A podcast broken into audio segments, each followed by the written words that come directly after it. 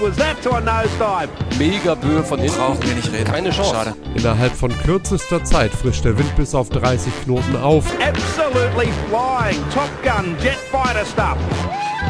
Unüberhörbar die Freude beim Norddeutschen Regattaverein. Die paar Sekunden, die wir da standen und dann gesehen haben, wie die deutsche Flagge am Fahnenmast gesetzt wurde, war unglaublich emotional einfach. An amazing race and a, a, huge performance from uh, Philip Bull, considering he was battling it out for those bronze medals. And they're going for the Spinnaker again. Hallo und herzlich willkommen zu einer weiteren Folge Viel Wind um nix mit einem wunderbaren Thema, auf den ihr wahrscheinlich schon sehr lange gewartet habt und euch immer wieder gefragt haben, warum sprechen die das eigentlich nicht an? Der Trend geht dahin. Und natürlich wollen wir auch Trendsetter sein, deswegen geht es heute um das Thema Foilen. Und äh, zum Thema Foilen habe ich zum einen einen Experten in unserem Dreiergespann gefunden, nämlich den Toni. Toni, wie geht's dir? Was geht ab? Ich kann es kaum erwarten, dass wir das Thema endlich machen. Ich habe so Bock drauf. Und dann haben wir auch zwei wirkliche Experten gefunden. Hey. Nämlich äh, einerseits äh, den ähm, Merlin. Grüß dich. Moin. Und dann dazu noch den äh, Mattis. Grüß dich. Wo sitzt die beiden? Wo sitzt die beiden denn eigentlich? Äh, wir hängen in Kiel gerade. Ach so, dann. Äh, Bei tristem Wetter. Ja. Im Dunkeln. Am wunderschönen Exerzierplatz. Oh, das, das ist ja quasi auf der anderen Seite. Also ich wohne ja direkt am Rathaus, da hätten wir auch eigentlich uns zu dritt treffen können. Dann hättet ihr auch Bier mit, äh, äh, mit, mit was Mit, drin dann hätten wir bekommen. nicht jämmerlich alkoholfreies Bier trinken müssen. Ah, das klären wir nochmal an einer Stelle. Jo. Und ich fange mal direkt an. Ihr wisst, wisst ja gar nicht, ähm, ich bin ja eigentlich auch einer von euch. ich, hab, ich bin ja auch mal Motte gesegelt. Äh, Toni fragt sich jetzt, wann ist der Typ Motte gesegelt? Zu der Zeit, wo die Motte noch Europ hieß. Ah, da werden sich jetzt alle draus fragen, äh, wer Motte Europ, was ist da denn los? Und äh, da würde ich dann direkt an euch übergeben, was ist denn die Motte eigentlich? Wo kommt denn der ganze Hype her um dieses Schiff? Toni, Darf willst du da anfangen? Da darfst du Äh, direkt das heißt reingrätschen. ja, wenn du in der Zeit, wo die Motte noch Europ hieß, äh, Motte gesegelt bist, dann bist du ja gefühlt 100 Jahre alt. ja, ich natürlich, ich bin, ich habe bei uns im Verein stand so ein Ding rum und ich bin äh, immer wenn, ich bin ja Zweihandsegler und immer wenn kein Zweitausendsegeln da war, bin ich auf das Ding mal äh, raufgestiegen. Uraltes Ding noch mit Holzdeck und so, also richtig, richtig alt. Ähm, und dann habe ich gesagt, ja, das ist genau wie wenn man, wenn man Fiat fährt und sagt, ja, eigentlich fahre ich einen Ferrari, ne? So habe ich gesagt. Ich korrekt. Also du hast was zu der Geschichte sagen, oder? Ja, also Ursprung ist, äh, wenn ich mich richtig erinnere, 1926 ist die Klasse entsprungen ähm, und ist ja eine Konstruktionsklasse. Das heißt, ähm, ist eigentlich nur gebunden an ein paar Randbedingungen. Äh, Länge 3,35 Meter, Breite 2,25 Meter oder andersrum. 3,35 Meter und 2,25 Meter. Ähm, und dann gibt es eine Segelfläche, eine Mastlänge gibt es, glaube ich, auch. Also genau, das sind so ein paar Randbedingungen. Ähm, und innerhalb dieser Regeln darf halt gemacht werden, was will. Ähm, Darf ich was die man letztendlich ergänzen. Mathis? Ähm, ein Mast, ein Segel, ähm, ein Rumpf und kein Trapez. Das sind die Und kein. Katamaran. Ja, genau, also ein Rumpf, ja, ja. Ja, Genau, die das sind die klassische Frage, die immer ja. kommt. Ist das ein Katamaran? Ja. Nee, genau. Und Nee. äh, daraus hat sich ähm, 1926 dann halt eben die Motte ähm, entwickelt und das war zuerst halt eben so eine Art äh, Scow, Skiff, irgendwie äh, laserartiger Rumpf, ähm, der dann sozusagen immer weiterentwickelt wurde. Ähm, dann kam, wurde der Rumpf langsam schmaler, es kamen so Ausleger dran. Ähm, Da hat sich das, glaube ich, schon getrennt mit der Europ dann so in den 60ern. Genau. Und da war das sozusagen noch Teil äh, auch mit der Europ. Ähm, ich glaube, genau, das war die Trennung. Die Europ ist sozusagen weiter in diese Rumpf- ähm, und Konzeptrichtung gegangen und die heutige Motte, die ist dann äh, immer schmaler werdende Rümpfe mit breiten Auslegern. Ähm, und ab 2000 kamen dann äh, Foils dazu, also erste Experimente mit eben diesen Tragflügeln, die unter Wasser eben dann Auftrieb generieren und das Boot abheben lassen und dadurch ähm, deutlich geringeren Widerstand haben und eben höhere Geschwindigkeit erzielt werden können. Ähm, genau, und das ging dann schon ab 2000 los. Das heißt, meines Wissens ist es so die erste Klasse, die in diese ganze Foiling-Richtung gegangen ist. Ähm, Ja. Genau. Und ähm, seitdem ist da halt eben sehr, sehr viel passiert. Und ähm, wie man ja heutzutage sieht, haben sich daraus auch ganz viele andere Klassen ähm, das Prinzip abgeguckt. Und äh, genau, ist ja immer wieder äh, immer ein größer werdendes Thema, das Foiling. Ich, das ist, glaube ich, ein guter Abriss. Ähm, eine Sache, die ich ergänzen möchte, wer aus dem Hamburger Raum kommt, der kennt vielleicht den Sägerling, ähm, eine Bootsklasse, die auch, ich, ich weiß gar nicht, wie viel es da gibt, aber tauchen hier in Hamburg immer wieder auf. Das ist auch so eine Mottenauskopplung quasi aus den 80ern, glaube ich. Ähm, kann man googeln, wenn einen das jetzt brennend interessiert. Ähm, aber ihr beiden seid Mottensegler, das haben wir jetzt schon verstanden. Ähm, aber ich, ich finde ja immer, die, wir müssen erstmal die Leute kennenlernen. Ja, wer, wer, wer seid ihr überhaupt und warum seid ihr Erstmal Mottensegler geworden? Er, erzählt doch mal ein bisschen was zu eurem seglerischen Werdegang. Wo Ui, kommt ihr überhaupt her? Wieso sitzt ihr jetzt nebeneinander am Mikrofon? Also nehmt, nehmt uns mal so ein bisschen, bisschen mit. Wer, Also die Geschichte ist eigentlich schon eine relativ lange. Äh, Markus und ich, wir kennen uns, äh, ich glaube, gefühlt, seitdem wir Windeln tragen. Äh, wir kommen da aus so einem Dorf in der Nähe vom Ratzeburger See oder direkt am Ratzeburger See, Buchholz heißt das. Und ähm, sind dann irgendwie so, als wir Kinder waren, weiß ich nicht, so um die sechs Jahre alt, irgendwie mit, mal mit, mit Opti-Segeln und so angefangen. Und haben dann das, das eigentlich eher immer so mal nebenher so ein bisschen gemacht. Ähm, Ja, alles privat, also nicht irgendwie aus einer Vereinsgeschichte oder dass Eltern einen irgendwie zu Trainings geschickt haben, genau, ja. sondern mehr so aus eigenem Interesse dann. Das war eigentlich sozusagen, der See ist direkt einfach in der Nähe und man segelt halt so ein Mhm. bisschen rum. Das machen fast alle da und das war's. So. So wie das Ähm, sein soll eigentlich, ja. Genau. Also- Und irgendwann hatte ich dann von meiner Tante äh, aus dem Gebüsch so ein etwas größeres Boot gezogen. Flying Bee. Eine Flying Bee, das ist, sagt vielleicht irgendwie älteren Leuten so ein bisschen noch was. Das ist ähnlich wie ein 420er, so, aber so Richtung Wanderjolle so ein bisschen. Und da fing das dann irgendwie an, dass man, ne, manche legen ihr Auto tiefer und wir haben dann angefangen, das Ding zu tunen. Äh, natürlich semi-professionell. Geil. Und das ist dann damit geendet, ähm, dass, dass wir das Ding versenkt haben auf dem See. Ja, wir haben das Also habt ihr es auch tiefer gelegt, ja? Ja, ja, auf eine andere Art und Weise. Äh, genau, das Thema war dann irgendwann Trapez und muss ja mehr gehen, das muss auch schneller sein. Ähm, und dann haben wir da sozusagen Trapez dran gebaut. Ähm, erstes Mal segeln, ein paar Schläge gesegelt, war super geil. Und dann ist das, uns das Ding gekentert. Auftriebskörper war natürlich im Arsch und abgesoffen. Genau, und der erste, der uns dann halt rausgeholt hat, das war ein Mottensegler. Ähm, oder der zu uns gekommen ist, weil er irgendwie erkannt hat, dass das Boot halt nicht mehr schwimmt, sondern untergeht. Ja, es war schon weg und wir, es war irgendwie 12 Grad Wassertemperatur. Ja. Hier mit so äh, halb professionellen Neoprens. Man hat schon so ein bisschen das Leben an sich vorbeiziehen sehen, muss Ich, man sagen. ja, ich hatte immerhin Ja. einen Trockenanzug an, aber nichts drunter. Also auch schlau. Wie auch immer, auf jeden Fall, der hat uns dann rausgeholt ähm, und so kam dann eigentlich überhaupt erst der Kontakt zustande zu, zu, zu den Motten überhaupt. Dann ist man da irgendwie, sind wir da vorbeigestiefelt, ja, und haben uns irgendwie bedankt und so. Flasche Wein mitgebracht. Genau. Und der hatte aber irgendwie glücklicherweise noch so einen alten Lowrider in der Garage rumstehen. Und ähm, ich hatte dann ja kein Boot mehr und musste, irgendwie musste ich ja eins haben und so. Und dann musste ich äh, ganz viel sparen und so und dann ähm, Rasenmähen. Rasen mähen und so. Äh, und dann ähm, habe ich, hab ich das gekauft. Also es war sozusagen das eine der letzten Motten, die noch nicht flogen. So. Genau, das, das kann man für die Leute vielleicht erklären. Lowrider ist bei den äh, ist äh, ein, ein Name für die, also den es früher nicht gab, als ein Lowrider ein modernes Boot war. Aber mittlerweile quasi, seitdem die Boote foilen, nennt man die Motten, die halt eben noch nicht, also nie gefoilt sind, äh, Lowrider, ja. Genau, und die sind sozusagen von der Rumpfform und von dem Setting, wie die Wings sind und auch das Segel, das sind also auch ähnlich, so ähnlich wie Surfrigs, die Segel, ähm, schon sehr, sehr ähnlich einer modernen Motte. Also die wiegen auch 30 Kilo segelfertig. Ähm, genau, und so ging das dann los. Und da Ähm, warst du, oder wie, wie alt warst du da? 13, 13, 14. Irgendwie so. Genau.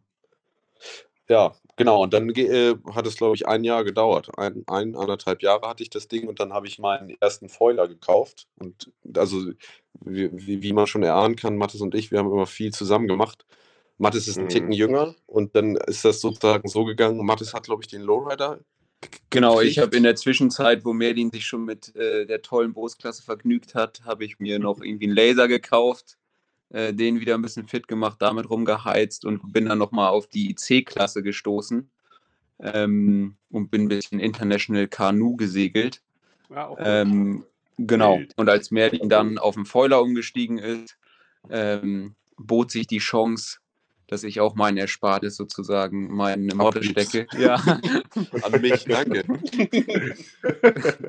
Genau, dann habe ich quasi den Lowrider von Merlin übernommen. Ähm, und so ging das letztendlich dann weiter eigentlich. Ne? Also da kann man ähm, dann sozusagen, das ist eigentlich dann so ein kleiner Zeitsprung. Das weiß ich, ich war da dann vielleicht 14, 15, als ich Ja. das Ding hatte. Und dann ging das eigentlich so los, dass man sich damit befassen musste. Was war das für ein Jahr? 2012 oder so, wie man mit so einer alten Kiste überhaupt irgendwie mitfahren kann, halbwegs bei Regatten, weil wie man sich vorstellen kann, das war ein Boot aus 2006. Das war der der- Rider, oder? Nee, das war ein Prowler. Prowler noch. Ach, Also, man, man, mu- also, man muss ja also das Dahin den Leuten auch erklären. Ich, ich, genau, ich bin ja, ich, ich habe ja immer noch eine Motte, ähm, aber in den, in den Zeiten, Ah. wo, wo ihr, ja, leider, also, also, was heißt leider? Ich bin froh, dass ich sie immer noch habe, aber leider ja in den letzten Jahren jetzt nicht mehr so richtig viel bewegt. Ähm, aber quasi in, in den Jahren, als ihr in die Mottenklasse reingeguckt habt, äh, waren, glaube ich, meine aktivsten Jahre. Ähm, Ja, auf jeden Fall. ja. Ich kann da Und, mal äh, noch mal eine kleine Geschichte erzählen. Und zwar habe ich dich kennengelernt. Du hast mich. Du hast mich mitgenommen Anekdote. äh, an die Schlei. Ich glaube, das war auch deine erste Mottenregatta. Und ich hatte damals meinen Prowler zerlegt. Also der war kaputt. Ich habe, äh, wie, wie das Tradition bei mir mi- ist, ein, zweimal im Jahr kommt mein Rig runter. Und das war damals passiert. Ähm, und ähm, das musste ich erst reparieren und dann wollte ich aber trotzdem mal zu so einer Mottenregatta mir das angucken und dann hast du mich mitgenommen, weil ich äh, so- logischerweise noch, noch nicht ansatzweise an Autofahren denken konnte. Und ähm, genau, dann haben wir so angefangen zu schnacken und so. Und äh, um dann mal, wir hatten da vorhin schon drüber gesprochen, du hast ja, du hast ja so ein Fable für deine Mutterwitze. Das habe ich damals schon kennengelernt. Äh, habe ich mir mal hier so Google angeschmissen und so ein, so ein mit maritim Flair was rausgesucht, dass das auch so ein bisschen zu der Sendung passt. Und da wollte ich zu dir sagen, Toni, äh, deine Mutter ist Ankerwerfer bei der Marine. Wie findest du das? Schöner Bogen. Schöner Bogen. Schöner Bogen. Den, den, den merke ich mir auf jeden Fall. Den merke ich mir. Schönen Gruß. Hol dein, hol dein Witzebuch raus. Aber Ja, auf jeden Fall, Merlin- so haben wir uns kennengelernt. Merlin, dann, Merlin, ähm, Merlin, ganz ehrlich, meine Mutter, die schmeißt ihn vielleicht rein, aber deine zieht ihn wieder raus.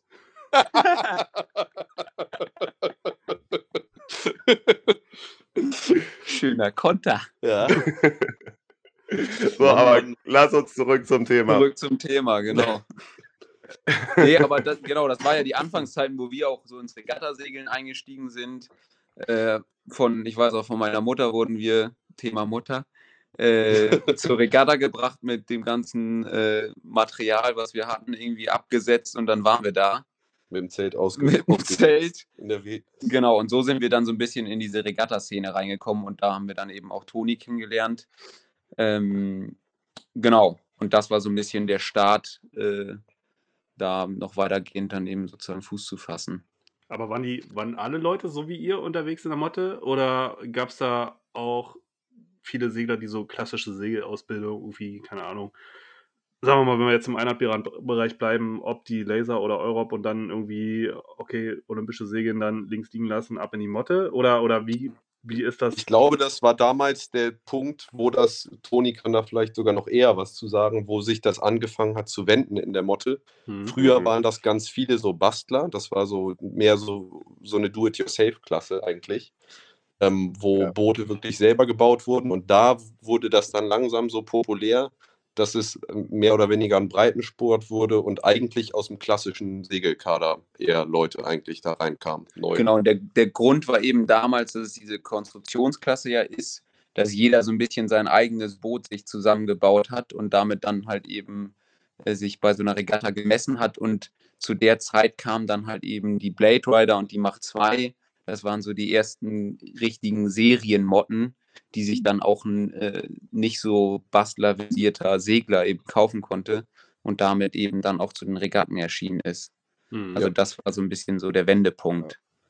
Ich, ich würde behaupten, dass, dass ähm, es gibt genug Leute, die, die, die quasi meinen, dass das Foilen auch die Motten so ein bisschen kaputt gemacht hat. Ähm, ketzerisch gesagt, ja, weil die, weil quasi das, was in, in den 90ern die Mottenklasse ausgemacht hat, also so eine sehr kleine Community, die irgendwie ihre Boote mehr oder weniger selber baut, ähm, wurde dann ersetzt durch, ja, viel, also kam natürlich durchs Foilen viel von außen.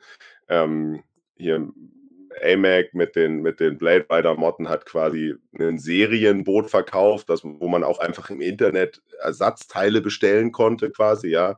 Und ähm, hat natürlich damit das so ein bisschen massentauglich gemacht. Und da sind, glaube ich, auch relativ viele so ein bisschen verloren gegangen in der Bootsklasse, ne? die, die schon den Umstieg zum Vollen noch mitgemacht haben, aber dann quasi, ich will nicht sagen die Kommerzialisierung, aber schon, ja, das, das war, glaube ich, dann irgendwie nicht mehr dasselbe. Und was dem Ganzen dann wirklich ja, den Rest gegeben hat, quasi dieser Transformation, ist ähm, die, die Schwemme an Profis, die in die Klasse gegangen ist, ähm, seitdem Foilen vor allem im America's Cup ähm, eine Rolle gespielt hat. Ne? Also, ja, ich glaube aber, das ist eigentlich noch ein komplexerer Zusammenhang, weil mhm. eigentlich mhm. sind, ähm, also glaube ich, was ein viel größeres Problem ist, ist in der Klasse, ist die, die schnellen Entwicklungssprünge, die dazu führen, dass sehr, sehr hohe Preise aufgewerden müssen, äh, aufgerufen werden müssen, mhm damit das überhaupt so funktionieren kann. Aber da gibt es halt eine sehr, sehr große Anzahl an Leuten,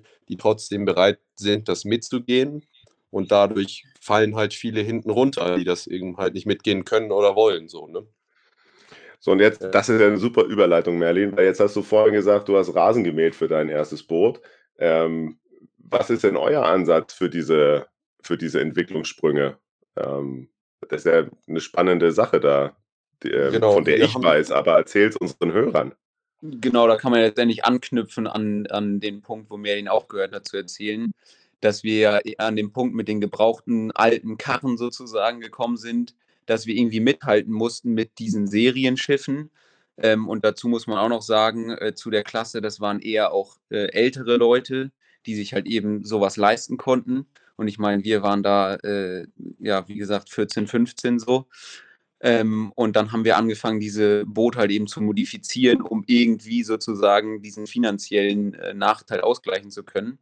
Sprich, da kamen wir so ein bisschen in dieses äh, selber bauen, ähm, um dann äh, sozusagen da äh, mithalten zu können. Und da waren wir auch, also da, da gab es nicht viele, die in unserem, also es gab noch irgendwie niemanden. Ja, genau, in unserem Alter gab es da kaum jemanden.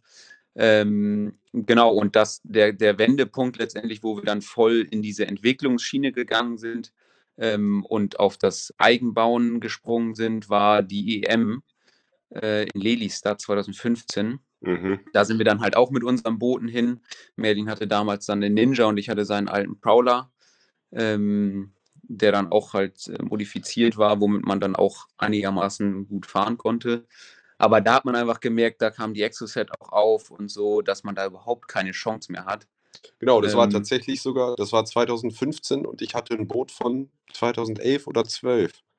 Und das war mhm. chancenlos. Ja. Also, obwohl das eigentlich relativ neu war. So. Die eine oder andere Momentaufnahme war dann vielleicht ganz ganz gut. Man konnte mal irgendwie geradeaus ein bisschen fahren. Man lebt ja für die Momentaufnahme, ja. aber es ist. Äh... ah, Merlin, ich, ich, war ja, ich war ja auch da, ja, und ich erinnere mich auch noch ziemlich gut. Ich, ich hatte auch einen Ninja und es war eine Katastrophe.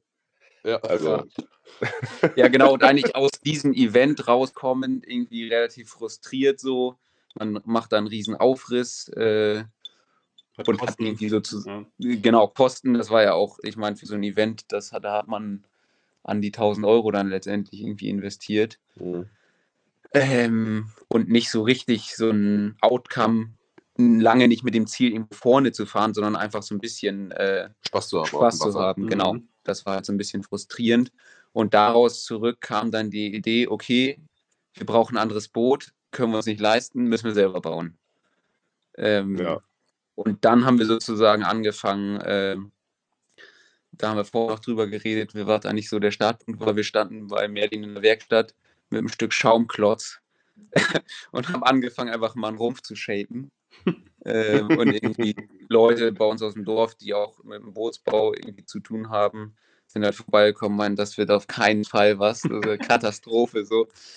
Ähm, Ich habe auch, ich habe auch damals, ähm, da, da saßen wir dann irgendwie mit, mit äh, ich weiß nicht, irgendeine Regatta dann, Burkhardt. dann Ja, kurz Burkhardt danach. meinte, er sieht uns nie wieder. Ja, okay, dann kennt ihr die Geschichte, ja. Ich dachte, ich erzähle euch jetzt was Neues, aber okay, ja. ja. Das meinte ich auch noch vorhin zu Mattes. Also man kann eigentlich einen Zeitsprung dann äh, einfach da setzen. Das war 2015. ja. Fünf Jahre später ist das erste Boot rausgekommen, wo man sagen kann, ähm, das war so gut, dass man damit auch vorne segeln konnte. Okay, warte, wie- ganz stopp, bevor der einsteigt. Also ihr habt äh, aus einer Not heraus, dass ihr nicht die finanziellen Mittel habt, um euch ein Boot zu kaufen, das irgendjemand anders zu Rentenpreisen verkauft, habt ihr innerhalb von fünf Jahren ein konkurrenzfähiges Boot selber entwickelt. Äh, Jein, also das sind mittlerweile jeweils drei Boote, die gebaut wurden. Ja, Wahnsinn. Also in Summe, also wir sind auch, das ist jetzt nicht nur Mattes und ich, sondern da ist eigentlich noch eine, da ist eine dritte Person auch noch mit bei. Ja.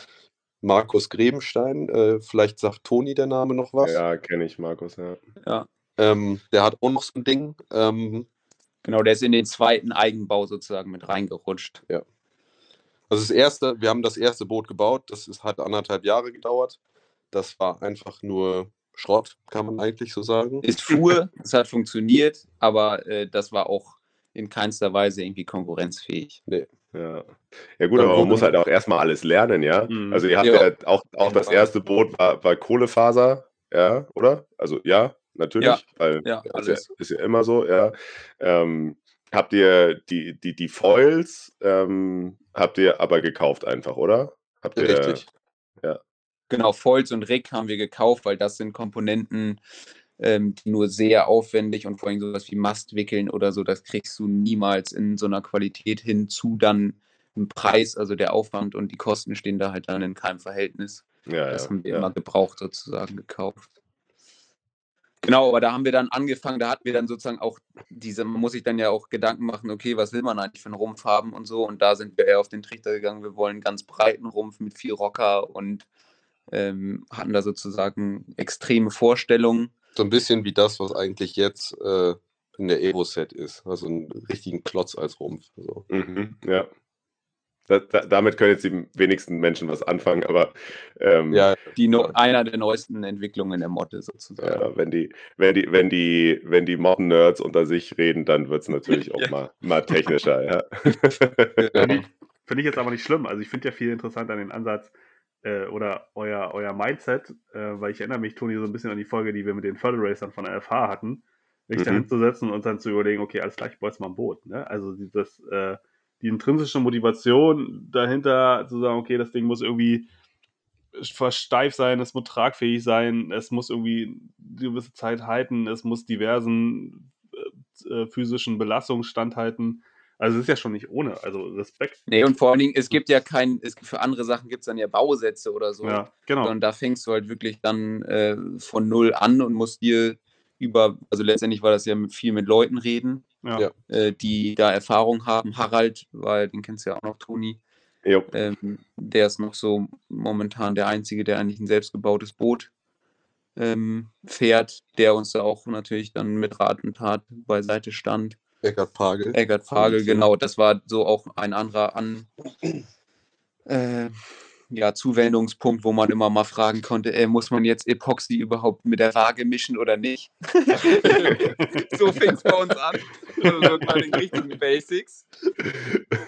Ähm, Ja, genau. Und so, so, so haben wir uns dann natürlich der ganzen äh, Thematik dann irgendwie über Learning by Doing letztendlich äh, genähert. Ähm, jetzt, jetzt muss man genau. ja mal eine ehrliche Frage stellen äh, dürfen zu dem Zeitpunkt. War es denn jetzt tatsächlich billiger, als sich einfach ein ordentliches Boot zu kaufen? Oder, Nein. Ähm, Natürlich nicht. also es ist immer die Frage, es gibt zwei, wenn man die Arbeitszeit mit reinrechnen würde und wenn man die Zeit wirklich arbeiten würde, dann auf keinen Fall. Ähm, ja. Aber du kannst auch so, also sozusagen, du kannst das Ding abkürzen. Der reine Materialpreis von dem Schiff ist so teuer wie eine gebrauchte Exoset. Ah, okay. Jetzt ja. gerade, also ja, aktuell. Damals war es ja aber nicht so. Nee, damals, damals war, damals halt, war das schon günstiger. Ja. Ähm, ja. Aber aktuell ist es so, dadurch, dass das jetzt auch wieder ein bisschen vielleicht tief drin, die Gebrauchtmarktpreise durch viele Hersteller und viele neue Modelle ähm, ziemlich weit nach unten gehen, ja. ähm, sind wir mit unserem Eigenbau sozusagen gerade genauso teuer wie ein gebrauchtes ja. Boot.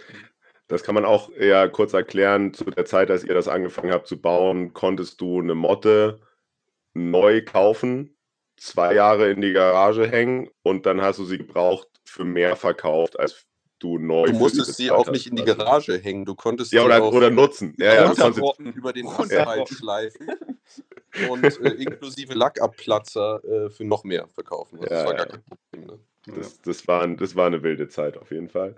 Ähm, aber ich meine, das kann man ja eh nicht in Relation setzen. Ich meine, das, bei mir war es ja so ein bisschen, bisschen, bisschen ähnlich damals, deswegen muss ich so schmunzeln, als ich dir das so erzählt habe. Äh, wenn du so eine Bootsklasse hast, wo du halt irgendwie jetzt nicht in starres Raster gebunden ist, so in Konstruktionsklassen, dann zu sagen, okay, ich passe mir das auch mal ein bisschen auf meine äh, äh physischen Komponenten an und sage, okay, also bei mir war es dann halt, okay, setze ich jetzt die, äh, die Genua-Shot irgendwie weiter nach innen oder nach außen oder, oder nehme einfach einen anderen Block, weil ich den cooler finde und so. Ne? Das ist doch das, was es letztendlich, also aus meiner Sicht jedenfalls ausmacht, als so ein Ding von der Stange zu kaufen, das dann wirklich so zu bauen, wie ich es haben will. Ne?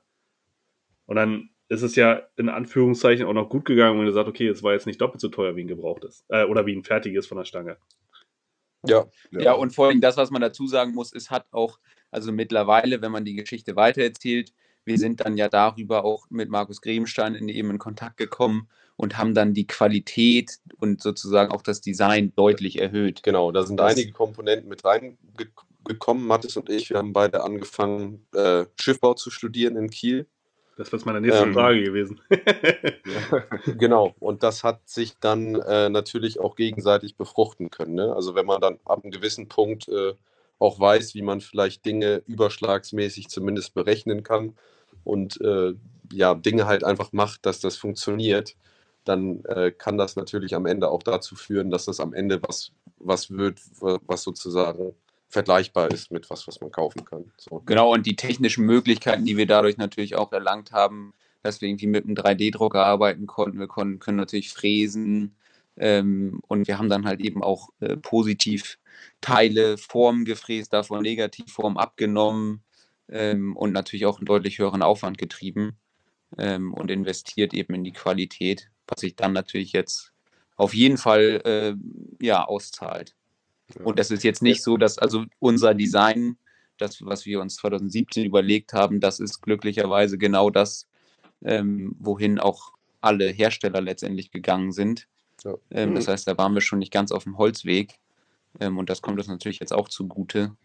Ähm, genau. Und es gibt dann natürlich, äh, wie du, Flo, schon gesagt hast, einige Punkte, die man halt auf seine äh, Bedürfnisse und so natürlich anpassen kann, was irgendwie äh, so ja, äh, Line-Systeme und sowas angeht. Und jetzt und mal. Jetzt okay, mach du, Toni? Oder ich, hab, ich hätte dazu noch eine Frage. Also jetzt, aber vielleicht wolltest du so die gleiche Frage stellen. Wenn ihr sagt, okay, ihr habt das Ding jetzt fertig, ihr seid konkurrenzfähig, ihr habt die Kosten im Griff.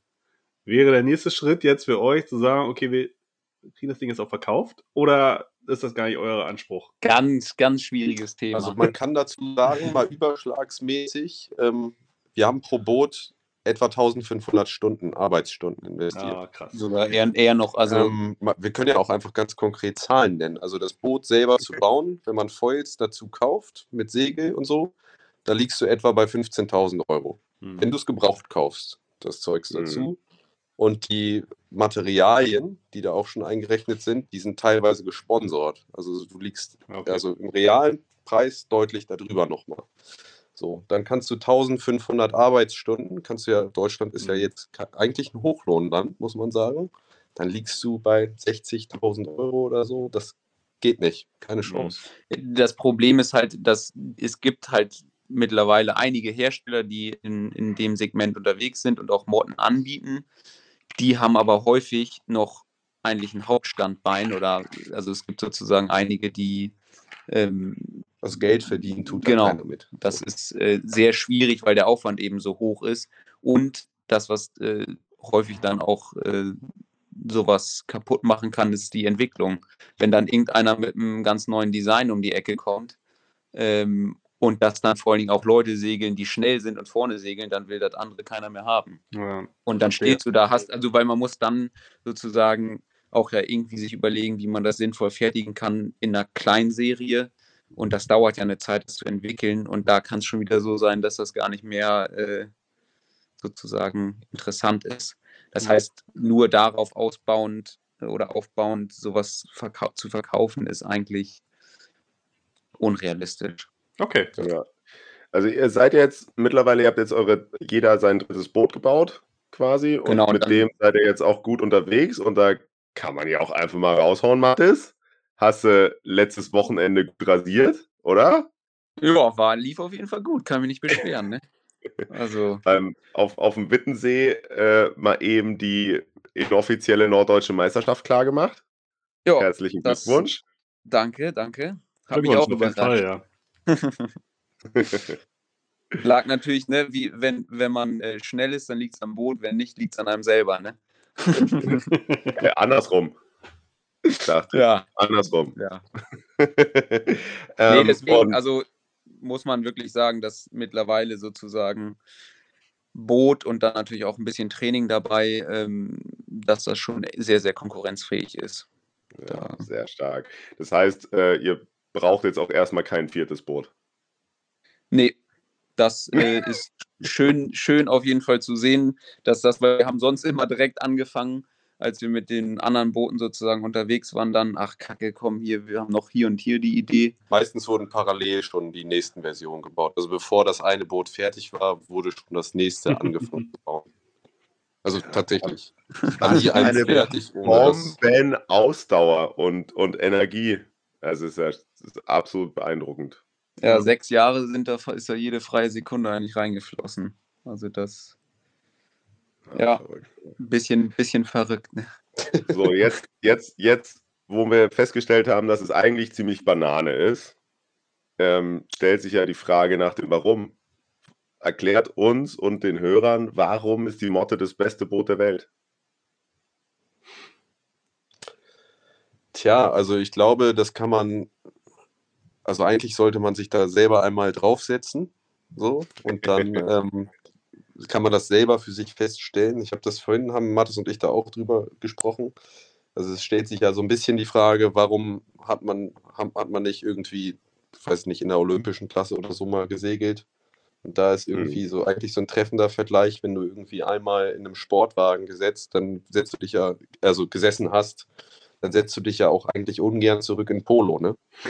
ähm, und das äh, ist, glaube ich, da eigentlich ein relativ treffender Vergleich, weil man halt schon, also es ist, es ist schon nochmal eine andere Dimension, die das ins Segeln reinbringt. Ne? Das kann sehr schön sein, Segeln, so ganz normal auf einem Schiff, aber das ist halt äh, eigentlich ein durchgehender Adrenalinrausch. Ja. So kann man es, glaube Ja, ich, ja. bezeichnen. Und ich glaube, das, was das ja auch zeigt, dass so viele Pro, also die besten Segler der Welt segeln eigentlich Motte. Genau, Mhm. es gibt Also- eigentlich keine Chance, in einer anderen Klasse als Vollidiot sich da hinzusetzen, zu sagen, geil, ich will jetzt zur WM fahren und dann äh, wirst du von Tom Slingsby mal richtig abgeledert. Ja, ja, das ist also, das äh, muss man wirklich so sagen. Und das ist das, was die Klasse auch ausmacht, dass du halt eben so eine geile Maschine unterm Arsch hast, sag ich mal, und damit halt äh, mit den ganz großen Jungs letztendlich rumheizen kannst und Spaß haben kannst. Und das ist, finde ich, auch das, was in der Klasse eben äh, letztendlich ähm, ja so heraussticht, dass da hauptsächlich um Spaß geht. Ähm, und wenn man das sieht, wenn jetzt hier auch die DSV-Jungs und Mädels äh, auf so einer Motte sitzen, zur Regatta kommen, äh, die finden das richtig geil, weil das halt einfach äh, ja, Spaßsegeln ist. Ähm, Mhm. Im Dauergeschwindigkeitsrausch sozusagen. Und ich glaube, das hat man zum Beispiel in so einem Laser oder in so einer anderen Klasse, ähm, ist das natürlich nicht ganz so zu finden. Ähm, und das Ja, Drumherum ist. ist der Geschwindigkeitsrausch im Laser an der Kreuz zu finden. ja. Vor allem ist da ja auch was anderes. Also da, die müssen ja auch sozusagen Erfolge einfach vorweisen. Und das ist da ja wirklich dann reines Freizeit, äh, ja, rumballern. So, ne? Ja, und man muss auch sagen, dass die Klasse sich jetzt hier im Norden, ähm, wie man jetzt auch am Wittensee gesehen hat, da, also am Ratzeburger See, wo wir segeln, da hat sich die Klasse in den letzten drei Jahren fast verdoppelt. Da sind wir zwölf Motten am See. Ähm, What? Jo, das ist, äh, hat sich entwickelt zu deinen Zeiten, Toni. Und Ja, aber wirklich, Krass. unter 30? Ja. Also Fünf Leute allein davon, die unter 30 sind. Ja, noch mehr. Also ich glaube, wir sind sieben Leute, die am Ratze unter 30 sind. Ähm, und grundsätzlich muss man sagen, auch wenn man nach Schilksee guckt oder äh, woanders hin, da kaufen sich ja äh, auch diverse, also Paul Kohlhoff ist ja jetzt, glaube ich, auch wieder eingestiegen, äh, Paul Farin, ähm, also da gibt es ja viele, die da gerade auch einfach Bock haben. Ja, Selentersee. Also da tut sich momentan einiges, so vor allem auch an jungen Leuten hier. Unbewer un unterbewertetster See Norddeutschlands, by the way. Der Silenter See. Ja, Ja. bestes Segelrevier in Deutschland, sag ich dir. Hatten wir, in, Aber- wir haben eine, eine, eine Podcast-Folge gemacht zu den besten Revieren in Deutschland. Da ist tatsächlich der Silenter See nicht aufgetaucht, leider. Ja, da habt ihr, Ähm. habt ihr falsch recherchiert, würde ich sagen. Aber besser so nicht weiter sagen, weil dann, dann hat man es für sich. ähm, jetzt, jetzt, jetzt nehmt uns doch mal mit, nochmal so ein bisschen in die Motte rein. Ähm, wie, wie geht das technisch, dass das Boot fliegt? Ja, also wir haben verstanden, da sind, sind Foils unten dran, die quasi Auftrieb machen, ja, und das Boot aus dem Wasser heben, aber ähm, äh, quasi so richtig für den, für den Laien, der sich nicht auskennt, ähm, der sich aber interessiert, müsst ihr das aktiv steuern? Geht es einigermaßen von alleine?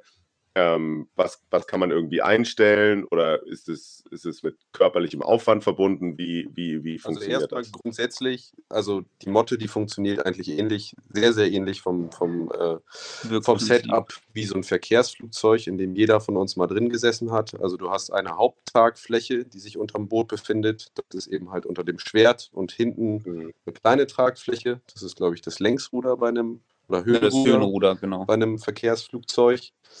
Ähm, und auf dieser Haupttragfläche, da ist auch so eine Trimklappe hinten dran, die sich auf und ab bewegen kann, die automatisiert angesteuert wird über so ein Paddel. Da wird eben halt der Auftrieb gesteuert, den, die, die, äh, den das eben halt generiert. Das, Das ist ja dieser, beim- dieser Stab, der vorne ähm, immer im Genau, Wasser rumhängt. Ne? Den auch Ja. manche äh, sozusagen missverständlicherweise für eine Schnur halten oder so. Das baumelt Mhm. da vorne immer runter am Boot. Genau, und da ist es halt je nach, der hat sozusagen, der ist ein Drehpunkt und wenn man sich im Lowrider-Modus, also nicht fliegend befindet, dann ist der eben auf der Wasseroberfläche ähm, und stellt die Klappe, also das, das Flap, die Trimklappe hinten auf Auftrieb. Ähm, und ab einer gewissen Geschwindigkeit hebt man dann halt langsam mit dem Rumpf aus dem Wasser.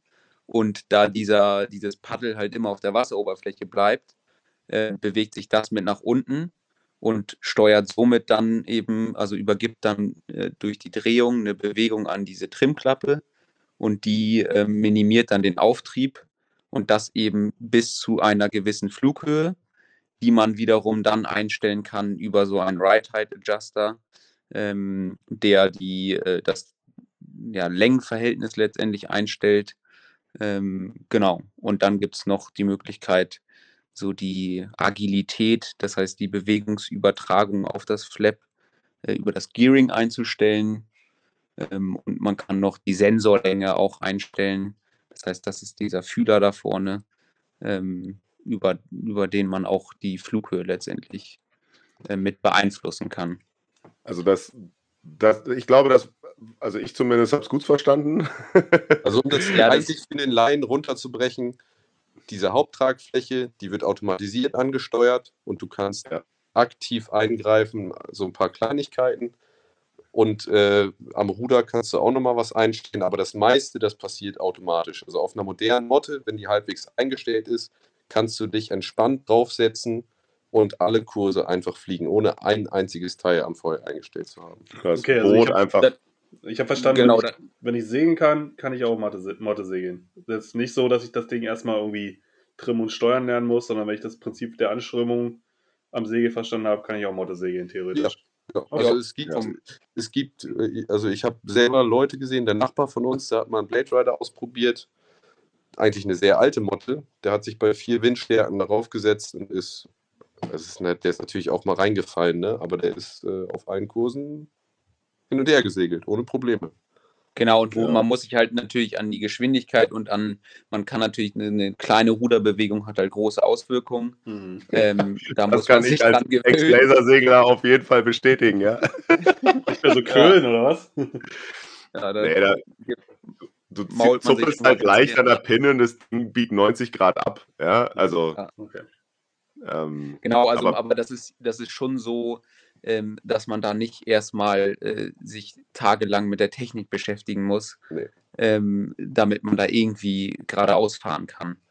Ähm, und dadurch holst du natürlich dann nicht das letzte bisschen raus, so. Damit kannst du erstmal rumfahren und um dann sozusagen in Anführungsstrichen richtig schnell zu werden, da musst du dich, musst du dann natürlich deine Einstellungen, das, was wir gerade besprochen haben, äh, sozusagen an den Bedingungen anpassen, um das Beste aus dem Boot rauszuholen. So. Und da muss man mal Wie man auch. sich vorstellen kann, je weniger Fläche sozusagen von diesen Foils im Wasser ist, umso weniger Widerstand hast du. Genau, also hochfliegen ist gut. Sieht nicht nur geil aus. Und da muss man ja den, den, der, der Klasse, also eine, eine Lanze für diese Klasse brechen, wenn man mit äh, als, als Anfänger oder als Einsteiger auf so einer Regatta auftaucht, dann ähm, hauen, über, also überwerfen sich die Leute eigentlich dir zu helfen und dir Tipps zu geben und äh, gucken sich das, Das Boot ist, an. das Und ist ein guter Punkt, den du sagst. Es ist ein Fehler, den viele Leute machen, die sich so ein Ding hier hingestellt haben irgendwo. Da gibt es nämlich echt viele und die trauen sich irgendwie nicht zu Regatten kommen, zu kommen, weil sie denken, irgendwie, sie müssten da den Blumenpott gewinnen oder so. Aber Aber jede Wende fliegen, um überhaupt irgendwie äh, Genau. Spaß zu haben und da ist- mithalten zu es können. ist so. falsch, weil es wird dir nirgendwo so viel in so kurzer Zeit geholfen werden können wie auf einer Regatta. Und es ist tatsächlich so, wie Toni sagt, dass da echt viele Leute sich Zeit nehmen, um äh, da mit einem da irgendwie nochmal übers Boot zu gucken oder einem Tipps zu geben. Ne? Aber dafür sind wir ja da, als eure Kommunikationsstütze, um genau das äh, den Leuten da draußen zu erzählen. Sondern Also ab nicht, je, jede Folge einmal wiederholen. ja, genau. Ja, also man kann wirklich nur jedem empfehlen, der eine Motte hat und der ein bisschen Bock auf Racing hat, sozusagen, äh, sofort zur Regatta kommen, äh, weil davon hat man so viel mehr, als irgendwie ein Jahr lang äh, immer mal wieder äh, einen Tag alleine rumzugurken. Ja. Ähm, Mhm. Und vor allen Dingen ist es auch so, dass irgendwie, das ist schon so ein bisschen so eine Community, wo man letztendlich, äh, jeder guckt ein bisschen auf den anderen, wie der fährt und kommt sozusagen automatisch zu dir hin und sagt, hier, guck mal, muss ein bisschen mehr Kicker ziehen oder äh, wieso hast du das so und so gemacht, kannst auch so und so machen. So. Man kann ja auch jetzt, wo sozusagen mehr junge Leute in der Klasse sind, in, im Süden ist das eigentlich ja schon so äh, relativ gut verbreitet. Es gibt auch zwei Wertungen letztendlich. Also man will nicht nur das Rennen auf dem Wasser gewinnen, sondern auch abends am, am Tresen. Die Tresenwertung gibt es nämlich auch noch. Ähm, das kann nicht nur, also es kann auch so schön sein. Ne? ja, ja, ja. Ähm, ihr hattet, also ihr hattet die, die, die, ihr hattet die, die, die technischen Neuerungen, die konstanten technischen Neuerungen ange, ja schon öfter jetzt angesprochen. Ähm, was entwickelt sich denn da jetzt noch? Also, ähm, weil so das prinzipielle Setup ist ja jetzt eigentlich, also seitdem die Boote foilen, ähm, das prinzipielle Setup aus, bestehend aus schmalem Rumpf, Ausleger, Einsegel, ähm, Schwertfoil mit, mit einer Tragfläche, so wie ihr das gerade beschrieben habt, mit einem Flap, Ruder. Das ist ja, also das ändert sich doch nicht mehr so richtig, oder? Was sind denn tatsächlich die Sachen, die sich noch ändern? Das ist eine sehr gute Frage, weil das ist natürlich auch immer das, wo man letztendlich am Rumknobeln ist und wo man zum jetzigen Entwicklungsstand sagt, ach, da kann ja auch nichts mehr viel passieren. Aber äh, ein Beispiel ist zum Beispiel das Rig, was sich in der letzten Zeit ordentlich ähm, verändert hat, dass eben alle jetzt auf Decksweeper-Segel ähm, gegangen Mhm. sind. Also Sprich, man kann das auch eigentlich recht gut in, in Zahlen fassen, weil wir, also sozusagen die Version von dem Boot, was wir jetzt segeln, das hatten wir davor genau gleich, mit ähnlichen Foils auch, aber einem alten Rig. So, Mhm. und das fuhr am Wind mal locker zwei, drei Knoten langsamer. Ach krass. ja. Ja. Ja, es ist halt eben, also es wurden ja Kohlefasersegel, sprich, äh, die Profile können deut bei, halt bei mehr Wind deutlich besser gehalten werden. Das heißt, du hast Mhm. sozusagen viel effektiveres Segel, weil das nicht immer wegtwistet. Äh, Kohlelatten ähm, und dann Druckschwerpunkt. genau niedrigeren ähm, Segelschwerpunkt sozusagen. Ähm, und eben unten diese Decksweeper-Segel, die, wenn es, das ist bei wenigen Booten so, aber wenn die wirklich unten mit dem Deck abschließen, ähm, eben keinen Druckausgleich sozusagen machen und dadurch an sich Viel effizienter, ja. Segel, Viel genau, viel effizienter, ja. sind. Ähm, plus sie verkleiden noch äh, die ganze Baumregion, die ja sonst auch immer sehr turbulent ähm, Mhm. war und auch eigentlich immer noch dahinter natürlich überall ist. Aber ähm, da, also das sind dann solche Sachen, äh, wo man sich erst gedacht hat, da passiert ja auch nichts mehr. Ähm, Zu dem Punkt mit dem Rumpf kann man auch sagen, da gibt es eigentlich die, die Entwicklung, dass es wieder sich zurückentwickelt. Die Rümpfe werden eigentlich eher wieder breiter, weil man versucht, die Stirnfläche, die angeströmt wird, äh, vom Wind zu reduzieren. Also letztendlich versucht man den Windwiderstand jetzt von den Booten zu reduzieren, was zu anderen Rumpfformen führt, als die, die man jetzt hat. Äh, und genau also das lustig, gleiche. das Boot ist gar nicht mehr dafür gebaut, dass es im Wasser ist, ja? Ist das Ja. die Nee. Aussage quasi? Ja, also es geht Ja. viel in Richtung extreme Aerodynamik. Also es Ja. wird viel, also es gibt auch ein ganz extremes äh, Schiff, die Manta in, in Italien, die ähm, ja sehr sozusagen für den einen Case, dass das Ding fliegt, ähm, ausgelegt ist. Und ähm, da werden die Extreme sozusagen immer größer. Ähm, Und, Und- das gleiche auch bei den Tragflächen. Also da kann man, wenn man da ein bisschen spinnt in die Richtung, das finanzielle Mittel, was ja in der Motte, wo wir vorhin schon mal drüber gesprochen haben, in manchen Fällen dann einfach mal egal ist bei manchen Leuten. Da gibt es sehr, sehr viele Möglichkeiten, auch die Foils noch deutlich, deutlich effizienter zu gestalten, als das jetzt der Fall ist. Mhm. Genau, und also bei den Foils tut sich auch extrem viel. Momentan ist die Rede vom neuen Vertical, äh, was von der Exoset, was ein äh, Boot ist von einem Hersteller, ähm, sozusagen kommt, was einfach deutlich äh, schmaler ist und dadurch deutlich geringere Oberfläche hat. Ähm, und dadurch, so sagt man, schneller ist. Ne? Ähm, zumindest die, die das jetzt schon haben. Und ich glaube, da passiert einfach konstant äh, sehr, sehr viel. Und wenn die finanziellen Möglichkeiten äh, weiterhin so da sind, da sind auch echt viele Köpfe am Rumdenken mittlerweile. Ähm, und natürlich dann auch Segler, die alle im Am- America's Cup unterwegs sind. Ähm, und da stehen dann natürlich auch, die sind natürlich auch in Kontakt mit ähm, den ganzen Ingenieuren und so, wo dann vielleicht auch die ein oder andere Idee mal äh, um die Ecke kommt. Also ich glaube, die Morton-Klasse hat da sehr viele Einflussbereiche mittlerweile, mittlerweile, was die Entwicklung so angeht. Ja. Ähm, also das sind nicht mehr diese Bastler, die äh, sich sozusagen mal im stillen Kämmerchen was überlegen, sondern das hat ja mittlerweile auch eine relativ große Bildfläche. Ähm, genau. Und den Aufwand, den man treiben muss, muss man auch ehrlich dazu sagen, um ein Boot zu bauen, das konkurrenzfähig ist, äh, der ist so hoch, das ist eigentlich schwierig zu stemmen, so mal eben als Bastler. Genau, also man kann nicht mehr einfach so äh, mal selber eine Motte bauen und damit dann auf einer Regatta Spaß haben, so ungefähr. Aber das ist ja Fluch und Segen zugleich, ne? Ich meine, auf der einen Seite hast du natürlich den, also du bist ja immer am Puls der Zeit, was technologische Entwicklung angeht. Auf der anderen Seite ist ja das, das habt ihr jetzt ja auch so ein bisschen rausgearbeitet, geht es ja immer mehr von, also von einer Bastler-Kultur weg, einfach weil du das, den, die, äh, oder die, die Schnelllebigkeit, mit der sich so eine äh, Entwicklung dann weitergetrieben wird, kannst du ja nur mitgehen, wenn du das nötige Kleingeld hast, oder? Ja, Ja, auf jeden Fall. Und das ist das, was wir bei uns jetzt eben zugutekommt, dass wir letztendlich 2017 auch intensiv im Gespräch mit eben da Markus ähm, uns dieses Design äh, schon selber herausgearbeitet haben, womit wir jetzt konkurrenzfähig sind. Mhm. Ähm, und das geht nur, wenn du äh, sehr weit vorausdenkst letztendlich Ja. und dann die richtige Richtung triffst. So.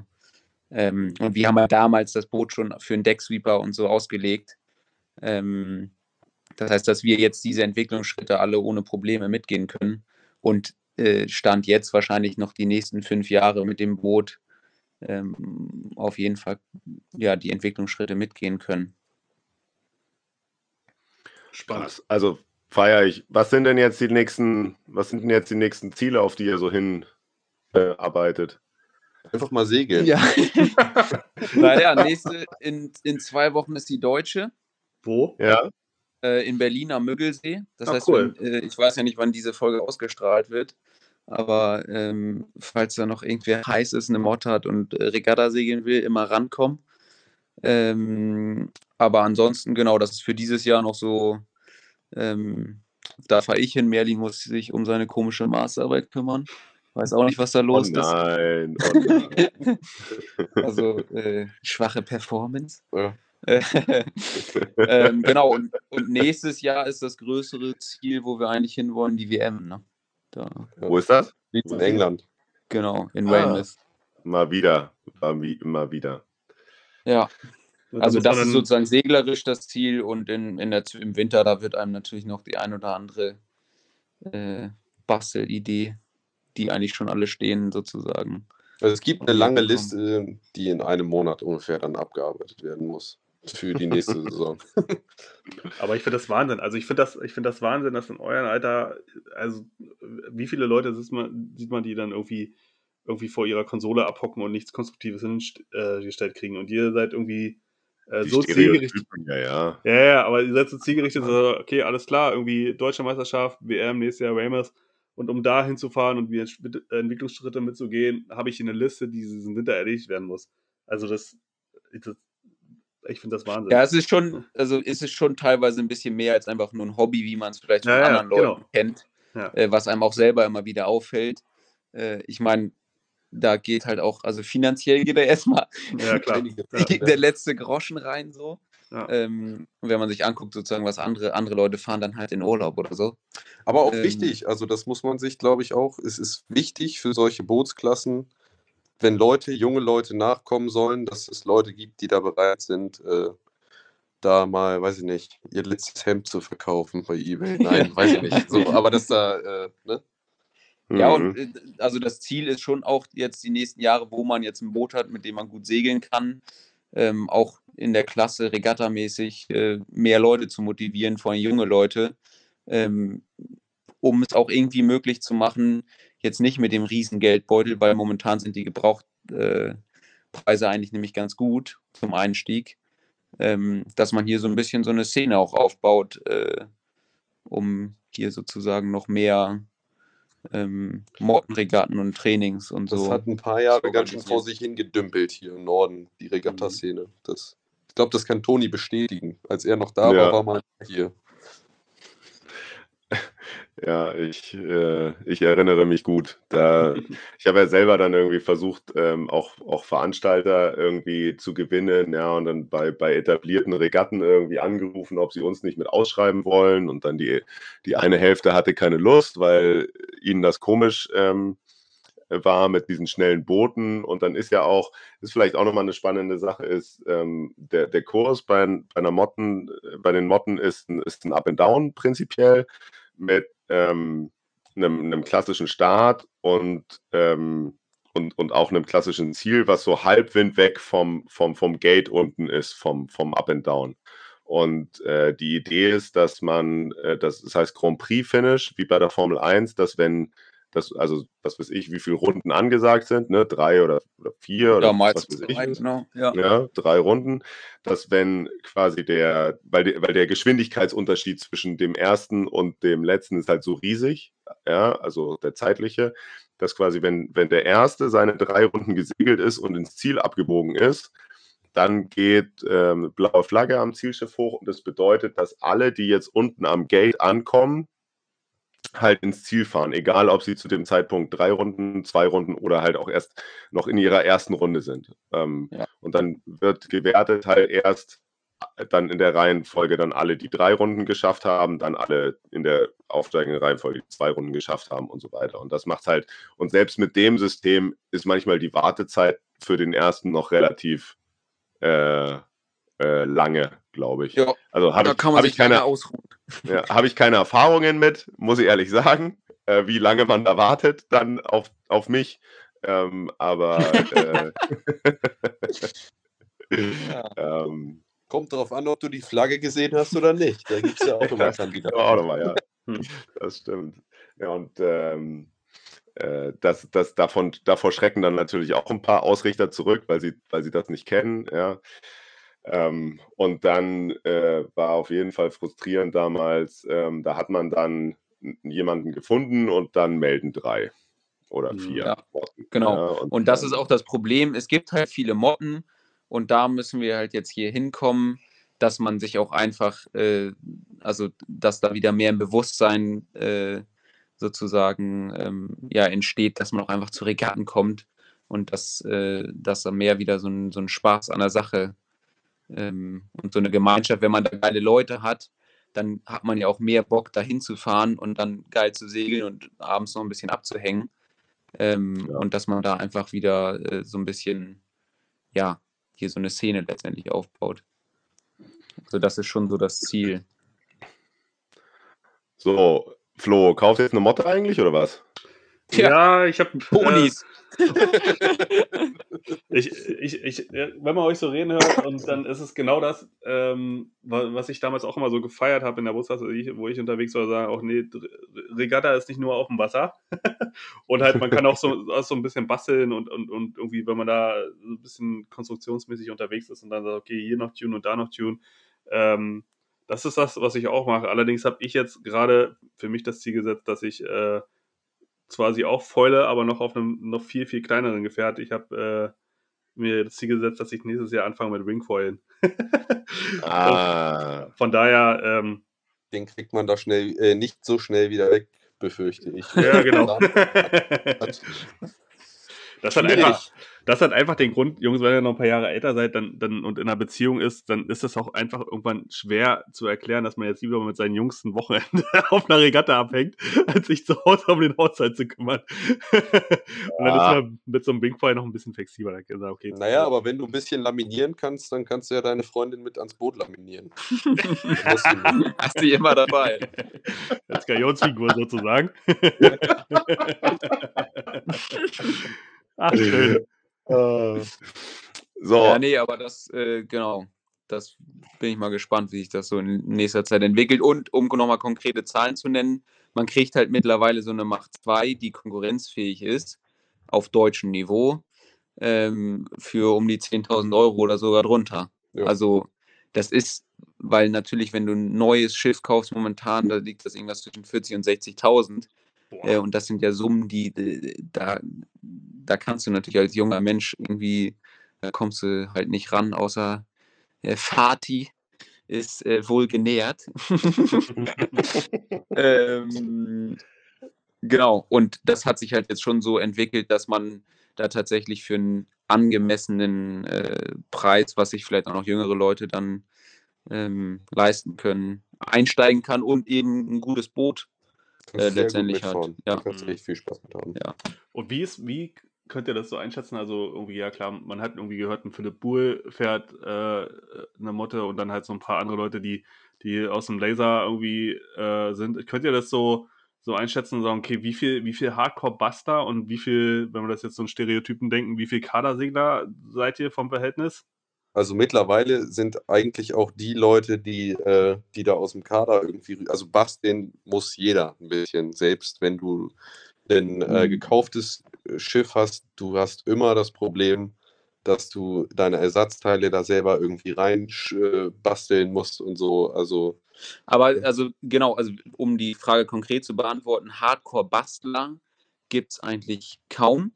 Mhm. Ähm, aber sozusagen jeder bastelt ein bisschen, aber es gibt auch Abwandlungen, äh, dass Leute dann, wenn sie einen Schaden haben oder so, bringen das dann hier zum äh, lokalen Bootsbauer, der dann solche Sachen behebt.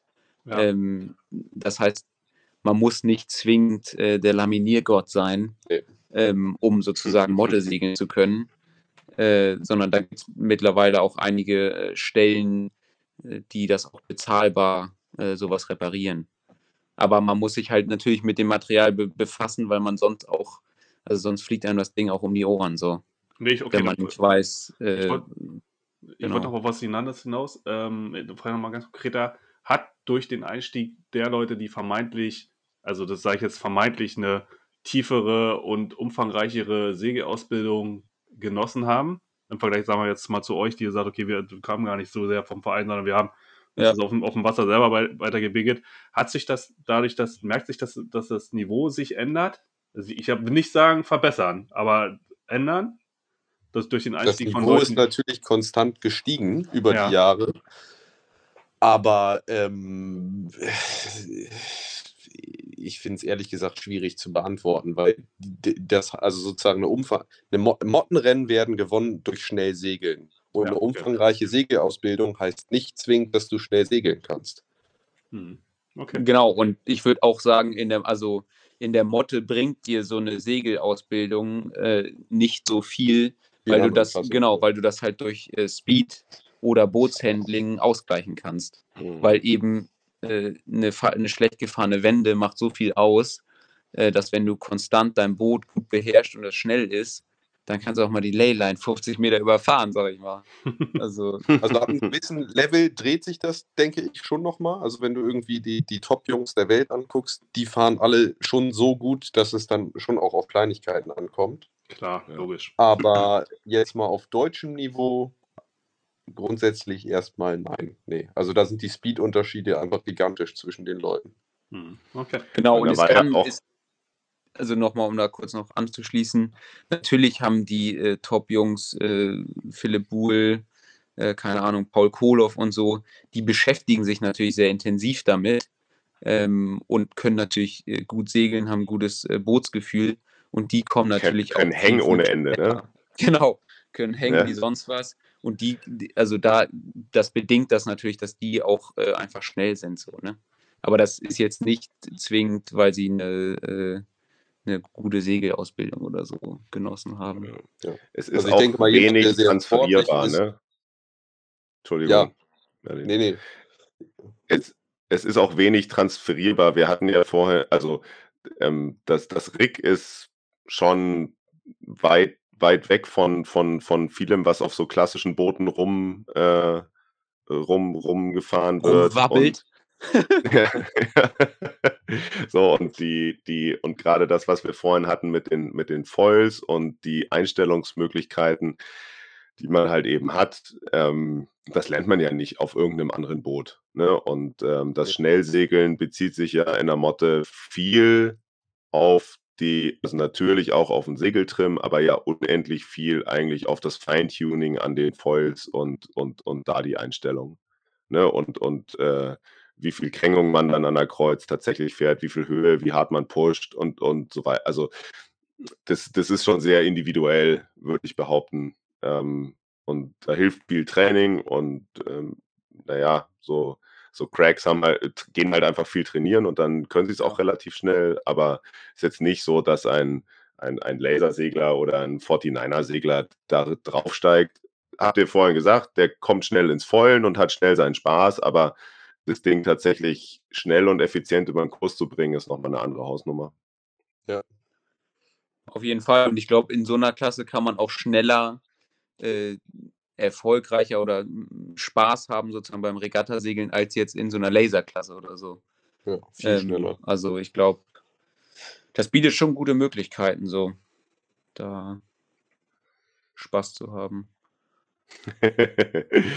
ja, ähm, Flo, hast du noch was, was so, also ich, ich kenne mich ja einigermaßen aus, aber hast du noch eine brennende Frage, die du loswerden möchtest?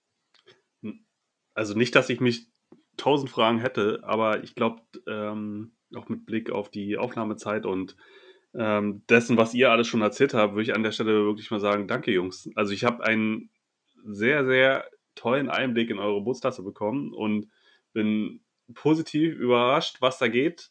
Ähm, auch natürlich immer mit dem Blick nach Norddeutschland gerichtet, freut es mich umso mehr, dass, äh, dass hier so viele junge Leute dann auch tatsächlich äh, motiviert sind, das Boot zu segeln und das auch vor allen Dingen dessen, was für mich das Freizeitsegeln ausmacht, nämlich auch das Miteinander äh, bei euch ganz groß geschrieben wird und dass da halt, äh, äh, klar, will man irgendwie gute Zeit auf dem Wasser verbringen, aber genauso wichtig ist, dass man eine gute Zeit auch an Land verbringt und dieser Zusammenhalt und der Austausch ähm, da auch ganz groß geschrieben wird. Das, das hat mich sehr gefreut zu hören. Äh, von daher äh, vielen Dank, dass ihr da uns einen Einblick gegeben habt. Ja, Danke sehr für das gerne. Gespräch. Hat Genau. auch sehr viel Spaß gemacht mit euch. Hat Bock gemacht, dass man da mal so ein bisschen aus dem Nähkästchen plaudern konnte. So soll es sein. Aber äh, noch, Ah. Toni, letzte Frage. Wann, wann bist du denn wieder in der Model am Start? Ah, ich wusste, dass ich nicht drum rumkomme. Ja. Ähm,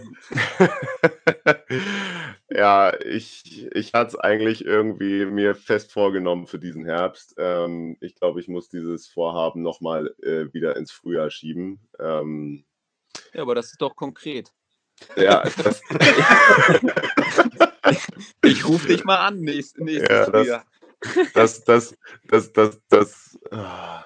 Ich habe ja, ich habe ja den Fehler gemacht und ich habe zu viel gebastelt quasi. Ne? Das, also kann man ja an der Stelle mal erzählen. Ich hatte ein Boot, was, was, was, was funktioniert hat und dachte mir, ja, ich will ja auch der technischen, äh, dem technischen Fortschritt nicht, nicht hinterherhinken und habe dann äh, selbst beschlossen, einen Bugspriet anzubauen und habe mir dann, glaube ich, tatsächlich die, die, den, den Eimer ein bisschen zu voll gemacht. Ähm, und äh, renne da eigentlich im Moment nur einem Prototypen nach dem anderen hinterher. Ähm, ich glaube, dass es eigentlich funktionieren müsste, so wie es jetzt im Moment da steht. Aber äh, wahrscheinlich auch nur, auch nur ein Nosedive weg von der Wahrheit. Aber Schön, schöne Satzung. ja, naja, aber also es ist so, ähm, wann müssen ich, ich ja, da, okay, es ist jetzt, jetzt ist es raus, jetzt ist kommuniziert, die Welt kann mich festnageln. Ja, Ähm, bis zum 1. Mai Das bin ich das Boot gesegelt. Wo in Ja, Hamburg 1. wohnst du Mai. ungefähr? Am Flughafen ungefähr. Am Flughafen. Ja, du, wir holen dich mal ab. 1. Geil. Mai. Date. Date. Auf dem Länder See habe ich gehört. Ja, ja.